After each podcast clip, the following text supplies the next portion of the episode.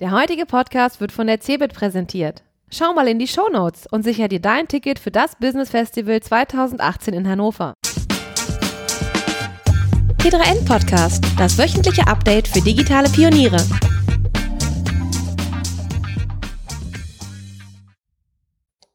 Kurz zum Kontext des folgenden Gesprächs. Es wurde Anfang März auf der New Work Experience in Hamburg aufgenommen, also bevor der Facebook-Datenskandal so richtig ins Rollen kam.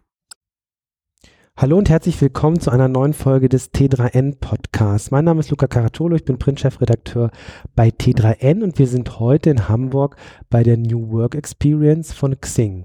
Und ich habe einen Gast, mit dem ich über KI und Gesellschaft im weitesten Sinne sprechen möchte. Ähm, kurz angerissen, wie verändern eigentlich intelligente Systeme, über die wir heute so viel sprechen in unserer Branche, unsere Arbeit, unsere Politik und unsere Gesellschaft. Ich habe darüber oder wir sprechen darüber mit Yvonne Hofstetter. Sie ist Juristin und Essayistin und begann ihre Karriere in der IT im Jahr 1999. Seit 2009 ist sie Geschäftsführerin der Terramark Technologies, ein Unternehmen für maschinelle Lernverfahren. Sie hat ihre Gedanken zu Big Data und der Nutzung intelligenter Algorithmen zur Optimierung des Menschen, mehrfach prominent etwa bei der FAZ oder der Zeit dargelegt, zuletzt in ihrem Buch Das Ende der Demokratie, wie die künstliche Intelligenz die Politik übernimmt und uns entmündigt. Liebe Yvonne, schön, dass du da bist. Danke für die Einladung. Gerne. Ähm, ich finde das so interessant bei dir. Du bist quasi selbst im Maschinenraum, ja, du entwickelst solche Systeme, bist aber auch sehr kritisch und schreibst Essays Bücher, die künstliche Intelligenz und die Entwicklungen doch sehr kritisch hinterfragen. Wie passt das zusammen? Das passt eigentlich sehr gut zusammen. Künstliche Intelligenz ist ja keine neue Technologie, sie stammt aus dem 20. Jahrhundert. Die ersten operativen Systeme haben wir im Einsatz gesehen im Militär in den 90er Jahren.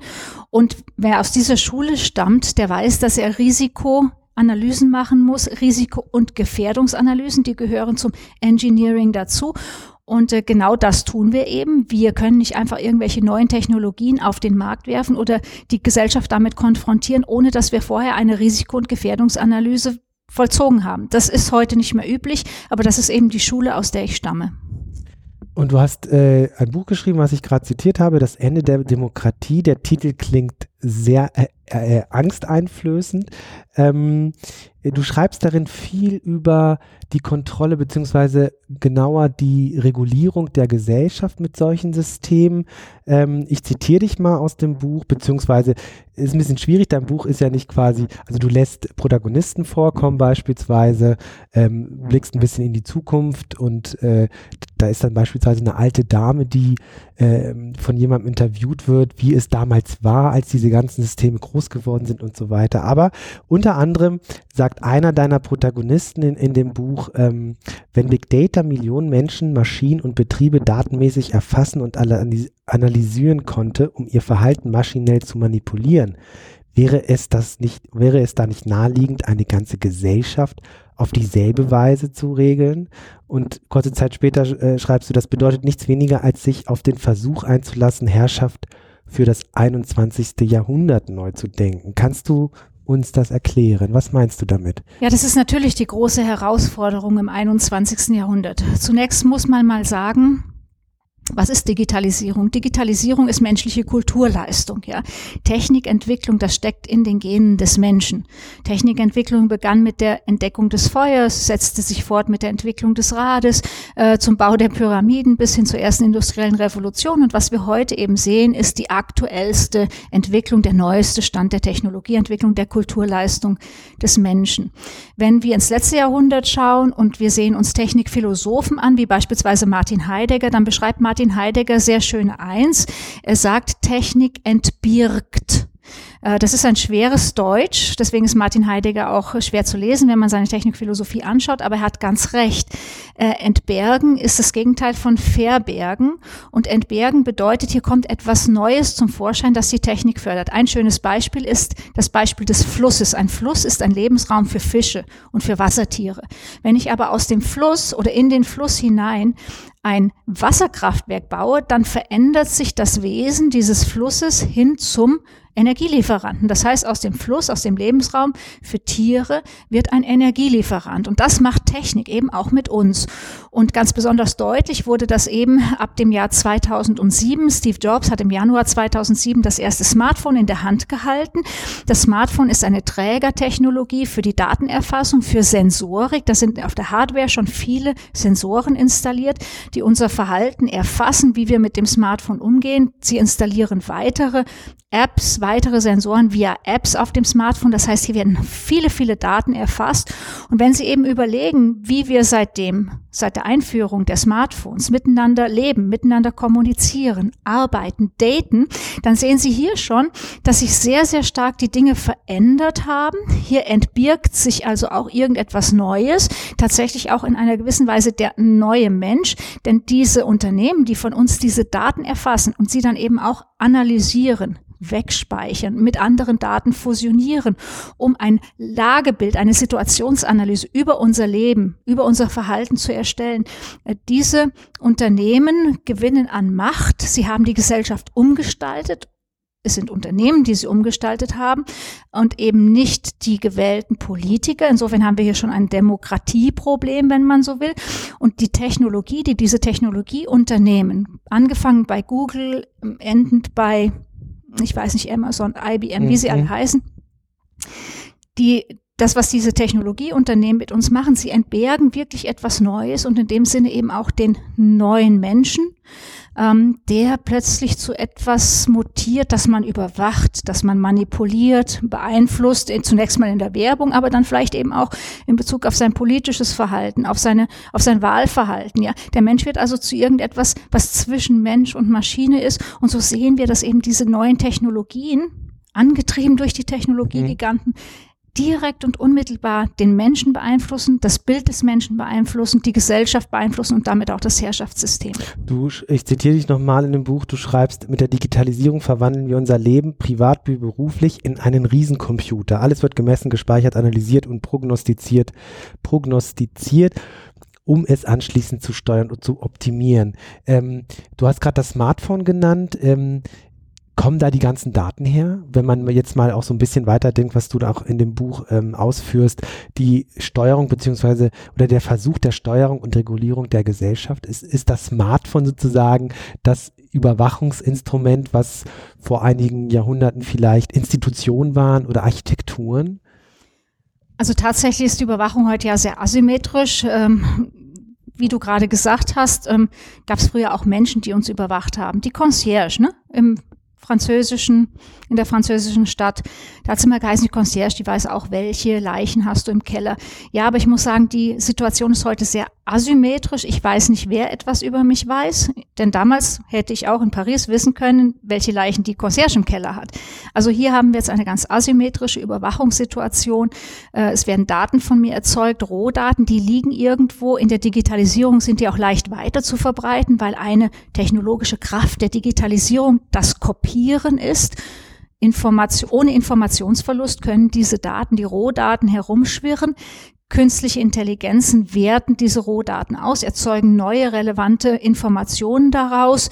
Ich weiß nicht, welche Informationen das sind. Sie betreffen aber sicherlich mein sexuelles Verhalten, mein äh, soziales Verhalten, meine finanziellen Bedarfe und ähnliches. Ähm, die sind unterwegs, die werden auch gehandelt von professionellen Datenbrokern. Und da sieht man eben, dass man in eine Situation reinkommt, wo man nicht mehr so ganz frei ist, weil ich also keine Ahnung mehr habe, was macht dieser digitale Zombie mit mir, welche Auswirkungen hat er tatsächlich auf mein Leben, auf meine Souveränität. Wer glaubt denn dem digitalen Zombie mehr als mir selbst als Person? Das ist schon mal so ein Problem, mit dem ich konfrontiert bin. Und äh, Steuern und Regeln natürlich, das meint jetzt äh, weniger eigentlich die gesetzliche Steuerung der Gesellschaft. Das meint vielmehr Technosteuerung. Und da ist es natürlich so, dass das Smartphone eigentlich erst der Anfang ist. Ähm, die Fortführung des Smartphones ist das Internet der Dinge oder das Internet of Everything, wo ich nicht nur das Smartphone ähm, mit Sensorik ausstatte und ans Netz hänge, sondern beispielsweise auch meinen Wecker, die smarte Uhr, die Fitbit äh, Watch, die wir uns um das Handgelenk hängen, äh, tausend andere Sachen, die man in einem beispielsweise in einem Smart Home ausstatten kann mit Sensorik, die immer mehr von meinem Leben erfassen, ähm, das sehr genau analysieren können, mir dann einen Steuerimpuls geben, wie ich den Tag irgendwie zu verbringen habe. Mhm.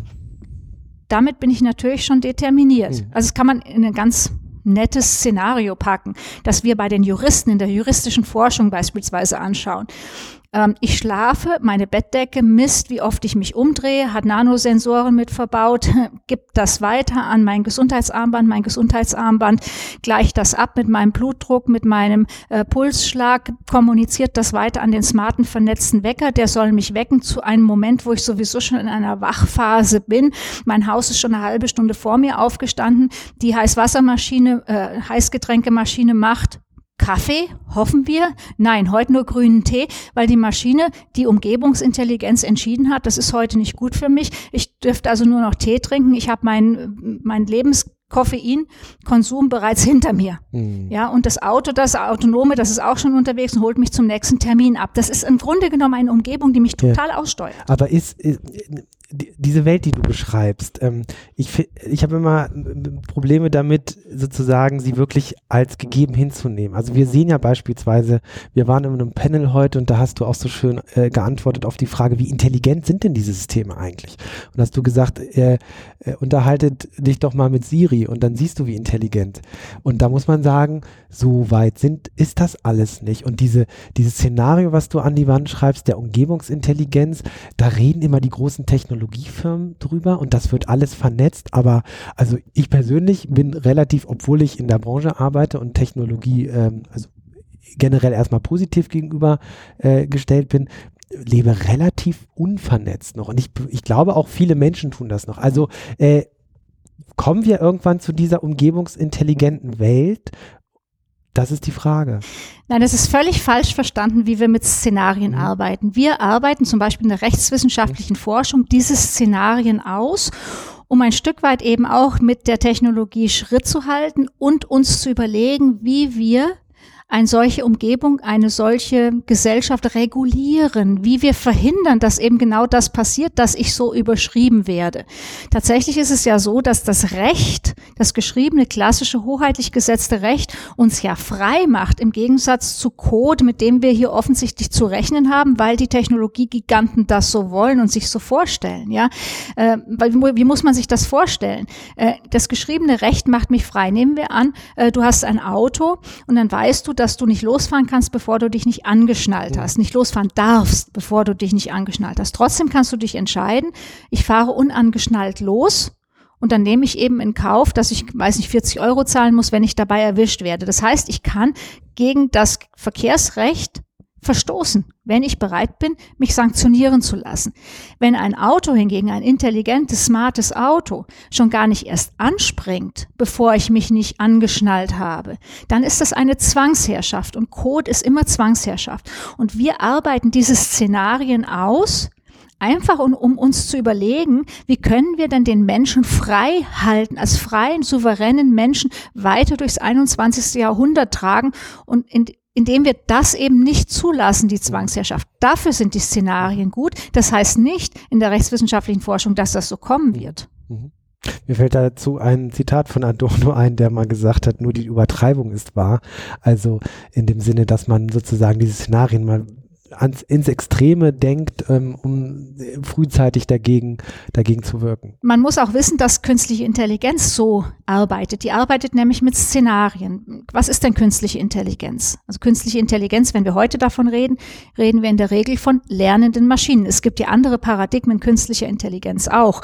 Also die der Stigmerity Control oder verteilte künstliche Intelligenz, Multi-Agentensysteme. Die sind im Moment echt ein bisschen in Vergessenheit geraten, weil man in der Forschung und in der Industrie am liebsten liebsten einfach nur auf die lernenden äh, neuronalen Netze, die künstlichen neuronalen Netze Kurz schauen. zum Verständnis, Multiagentensysteme, ähm, hat das etwas mit diesen Expertensystemen aus den 90ern zu tun oder ist das nochmal was anderes? Das ist nochmal was anderes. Ähm, das ist äh, ein Paradigma, das ist ähnlich wie ein Ameisensystem. Kann man sich vorstellen, die einzelne Ameise ist relativ dumm äh, aber als System, äh, als Community zusammen schaffen die es, einen Ameisenstaat aufzubauen, ihren Nachwuchs zu ziehen, äh, Futter zu finden. Und Multi-Agentensysteme sind ähnlich konstruiert. Da geht es darum, dass wir äh, viele dumme kleine Softwareprozesse miteinander kooperieren lassen, um ein Problem zu lösen. Und es stimmt, das Konzept stammt aus den 90er Jahren, ist auch ein genuin europäisches Konzept. Und wir haben damals eben schon gesagt, Cooperation is stronger than algorithm. Also tatsächlich ist hier die Problemlösung äh, Teil dieser Zusammenarbeit oder Ergebnis einer Zusammenarbeit. Mhm. Wir unterbrechen kurz für einen Hinweis zu unserem heutigen Sponsor. Der Countdown läuft. Die CeBIT 2018 wird bunter, lebendiger, anders und bekommt einen neuen Termin im Frühsommer. Die größte Messe für Digitalisierung und Innovation wird zum Business Festival.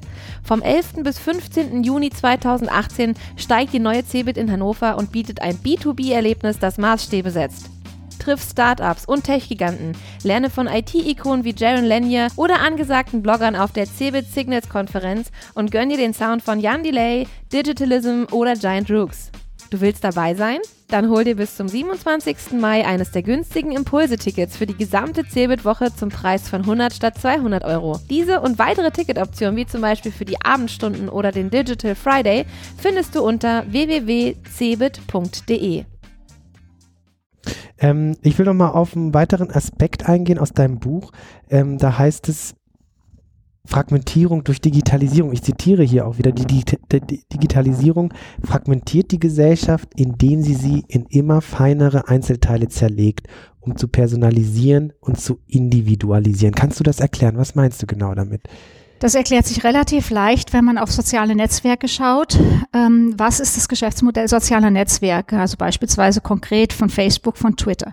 Es geht darum, die Menschen so feinkörnig äh, zu klassifizieren, dass ich Microtargeting ermögliche, also die direkte, unmittelbare, personalisierte Werbeansprache. Jetzt ist das so, dass äh, diese Systeme zunächst mal äh, den Menschen als Kunden, als Konsumenten ins Auge gefasst haben. Aber wie wir 2016 nach Brexit und Trump-Wahl gelernt haben, ist der Mensch eben nicht nur Konsument, sondern auch Bürger. Das heißt, diese Dinge machen auch etwas mit unserer Gesellschaft. Sie fragmentieren die Gesellschaft in, ja, wir nennen das in der Industrie Losgröße eins. Das heißt also, du bist so individualistisch und ich bin so individualistisch und werde auch so behandelt, dass sich da eigentlich nicht mehr viel trifft. Das Problem gesellschaftsrechtlich gesehen, und hier kommen wir in die politische Theorie, ist das, dass das eben zu einer Fragmentierung der Gesellschaft führt, in der jeder in seiner eigenen Filterblase, Echokammer sitzt. Das ist wie eine Gummizelle, aus der kein Fenster und keine Tür nach außen führt in die Wirklichkeit. Und das bedeutet, dass wir jeder von uns eine andere Wahrnehmung der Wirklichkeit oder seine eigene Wirklichkeit hat. Es gab mal einen Werbespruch von Apple, letztes Jahr kam der im Radio, der hieß, ähm, setz deinen Beats X Kopfhörer auf, schalte deinen Apple Radio Stream ein und mach diese Welt zu deiner Welt. Und das genau ist das Problem, denn deine Welt ist nicht meine Welt und ist nicht seine Welt. Das heißt, es kommt hier zu einer, ist ein bisschen irrsinnig, aber tatsächlich ist es so zu einer Kommunikationsstörung zwischen uns, wo deine Welt anders ist als seine oder meine und wir haben keine gemeinsame Welt mehr. Welt im Sinne von Hannah Arendt, politischer Raum, über den wir uns austauschen können und in dem wir uns zusammentun.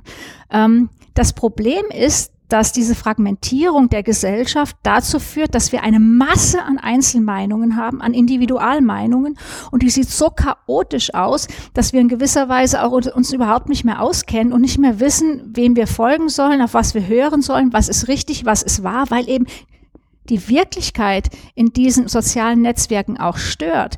Was ich immer sage ist, bitte holt euch keine Nachrichten keine Nachrichten im klassischen Sinne aus den sozialen Netzwerken. Was sind soziale Netzwerke? Soziale Netzwerke sind Werbetechnologien, Werbetechnologien von Konzernen. Ja, sind wir denn verrückt geworden, dass wir uns die Werbetechnologien als Nachrichtenträger auserkoren haben? Hm. Das bedeutet, ja. Wir haben, wir können uns nicht mehr austauschen über eine Wirklichkeit, weil wir keine gemeinsame Vorstellung von Wirklichkeit mehr haben. Und das hat im letzten dann eben auch politische Auswirkungen, denn wir sind in gewisser Weise verwirrt und leicht verwirrbar. Siehe die Einflussnahme russischer Trollfarmen auf den Brexit, auf Katalonien, das muss man auch ganz klar sagen, auf die Trump-Wahl. Und dann treffen wir die falschen Entscheidungen, falsche in Anführungsstrichen Entscheidungen, die nicht zu unserem Wohle sind. Ähm, auf der anderen Seite überlagern sich da nicht Prozesse, ja? Also, dass, dass soziale Netzwerke ja auch die Kommunikation ein Stück weit fördern, weil man plötzlich mit Menschen in Austausch kommt, mit denen das vorher einfach nicht möglich war. Ja, also ich verstehe, ich verstehe, was du meinst, aber auf der anderen Seite gibt's ja auch diesen positiven Aspekt, dass man mit Dingen konfrontiert wird, mit denen man vielleicht bisher nicht konfrontiert wurde, allein durch die bunte Vielfalt im Netz. Ja, es ist es nicht, ist es nicht äh, mehrschichtig. Das ist einerseits richtig. Ich weiß nicht, ob es die bunte Vielfalt ist, ja. aber natürlich haben die sozialen Netzwerke auch einzelnen Personen eine Stimme gegeben, die sonst keine Stimme gehabt hätten. Ich denke etwa an äh, den ähm, Krieg, den Israel gegen den Gazastreifen geführt hat. Ich glaube, es war 2014. Und da hat ein Mädchen getwittert, das Farah hieß, aus dem Gazastreifen, eine Palästinenserin, 14 Jahre alt. Sie hat sich selber verglichen mit Anne Frank und sie stand eben auf dem Balkon und oben sind die israelischen Raketen eingeschlagen.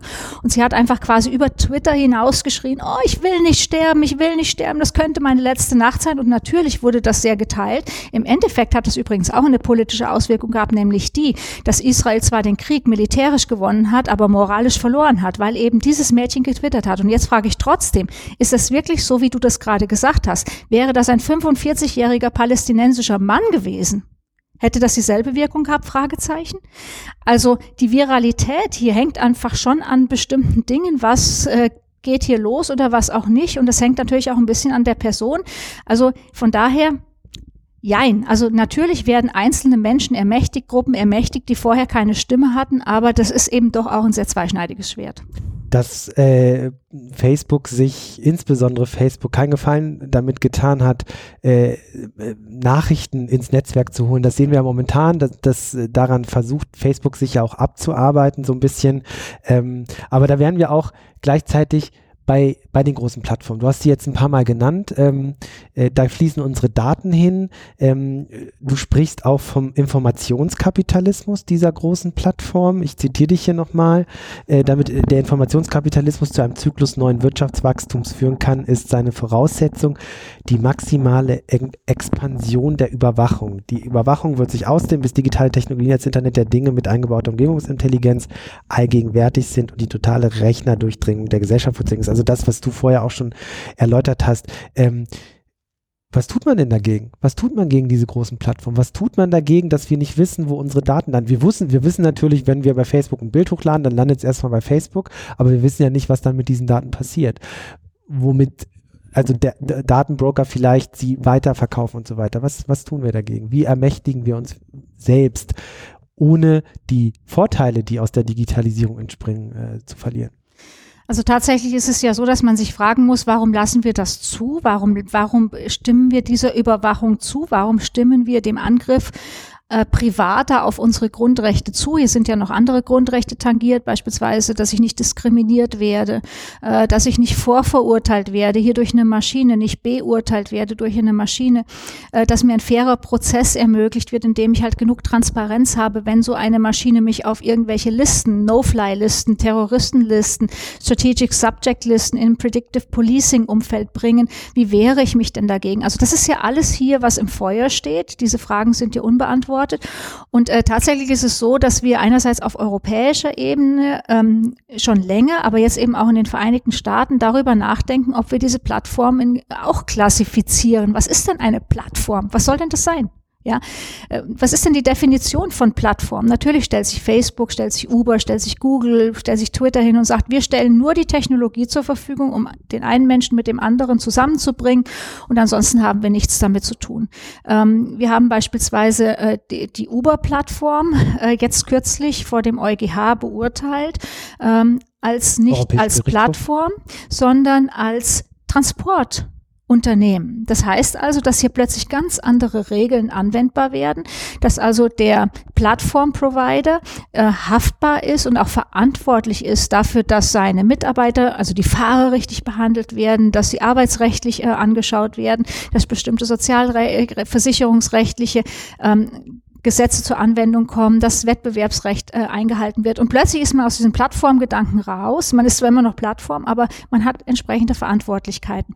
Dasselbe, ähnliches, äh, ähnliche Überlegungen stellt man an, insbesondere inzwischen in den USA, was äh, Facebook anbelangt. Facebook ist ein soziales Medium, ein, ein Medienunternehmen, sollte es nicht dafür verantwortlich gemacht werden, was inhaltlich auf seiner Plattform angezeigt wird. Also ähnlich wie ein klassisches Medienunternehmen, das früher wie ein Gatekeeper gewirkt hat, äh, noch im 20. Jahrhundert, sollte es nicht ähnlich reguliert werden wie ein klassischer Gatekeeper, damit hier, sag mal, auch in gewisser Weise die Demokratie lebbar bleibt, damit klar ist, dass hier nicht nur Fake News verbreitet werden, nicht nur Lügen und nicht nur Hate Speeches und ähnliches, ist ein ganz schwieriges Problem, kann man vielleicht auch gar nicht so einfach lösen. Auf jeden Fall ist es so, klar will Mark Zuckerberg die Plattform fixen, aber meiner Meinung nach wird das nicht funktionieren, weil es einfach im, im Businessmodell, im Geschäftsmodell immanent ist, die Gesellschaft zu fragmentieren und hier auch äh, Hate Speeches, Lügen und ähnliches zuzulassen. Das ist eben Werbung. Es ist eine Werbeplattform und in der Werbung, da wird übertrieben, untertrieben, gelogen. Da geht es nicht um Nachrichten. Es geht nicht um die Wirklichkeit. Es geht um das, was viral ist und das kann ganz großer Unsinn sein. Und deswegen ist eben die Frage, kann ich das überhaupt noch gefixt kriegen? Oder ist das Thema durch? Und natürlich hat Facebook große Probleme mit diesen Anforderungen in der Zwischenzeit. Du sprichst an, dass sozusagen äh, dadurch, dass es eine Werbe oder mit Werbung ganz äh, Facebook das Geld verdient, das große Geld, ähm, natürlich Beiträge äh, interessant sind für das Netzwerk und entsprechend durch den Algorithmus gefördert werden, die eine gewisse Viralität haben. Und das sind dann oftmals Fake News oder Hassrede oder Dinge, die einfach ja von vielen Menschen eine Interaktion ähm, auslösen. Ähm, aber glaubst du nicht, dass, dass, dass sozusagen, wenn man wenn es gelingt, diese Plattform in, oder dass die Plattform von sich aus vielleicht es schafft, ähm, diese nachrichtlichen Teil, also diesen Media-Teil zurückzudrängen und sozusagen wieder, dass, dass die zwischenmenschliche Kommunikation in den Vordergrund rückt, dass man da durchaus auch ähm, eine solche Plattform in der Größe beibehalten kann, ohne so demokratiegefährdend zu sein? Deswegen bleibt es ja trotzdem bei der Fragmentierung. Es bleibt ja trotzdem bei den Filterblasen, den Echokammern, weil sich die Menschen natürlich am liebsten in dem Umfeld bewegen, äh, dass sie verstärkt, dass ihre eigene Meinung Aber war das verstärkt. nicht früher auch schon so, dann, dass die Menschen einfach die Bildzeitung zum Beispiel gelesen haben. Und dann gab es solche Kreise, die haben halt die FAZ gelesen und die haben auch nicht viel miteinander zu tun. Aber gehabt. die Bildzeitung hat dich nicht ganz individuell und personalisiert angesprochen, sondern die hat eben ein bestimmtes Klientel angesprochen. Also das war schon nochmal eine andere Situation. So asymmetrisch, wie die Situation eben heute ist, so detailliert und genau dieses Microtargeting durchzuführen, das hat die Bildzeitung auch nicht geschafft. Ja, wir hatten das früher übrigens, diese Art der Medien. Und zwar um den Ersten Weltkrieg bis Ende Ende des Zweiten Weltkriegs herum. Das waren sogenannte Gesinnungsmedien. Also da gab es tatsächlich eben auch diese Filterblasen. Ähm, ich denke zum Beispiel die Rote Fahne. Das war ein kommunistisches Blättchen. Der Gerade Weg, der hat katholische Inhalte vermittelt.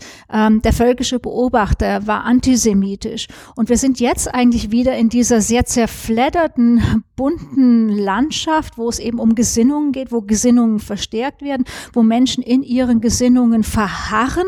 Und das ist ist nicht demokratieförderlich. Die, der, die Blütezeit der Demokratie kam nach dem Zweiten Weltkrieg und durch die Einführung dieser sogenannten Gatekeeper, klassische Medien mit Redaktionen, klar hat das einen Nachteil, dass der Redakteur dazwischen sitzt und entscheidet, was eine Nachricht ist und was nicht, ja. Ähm, aber da, in dieser Zeit ist die Demokratie durchaus aufgeblüht. Natürlich war es auch nicht so einfach, ja. Während RAF-Zeiten, 68er Bewegung und so weiter. Das war natürlich auch eine Herausforderung für die Demokratie.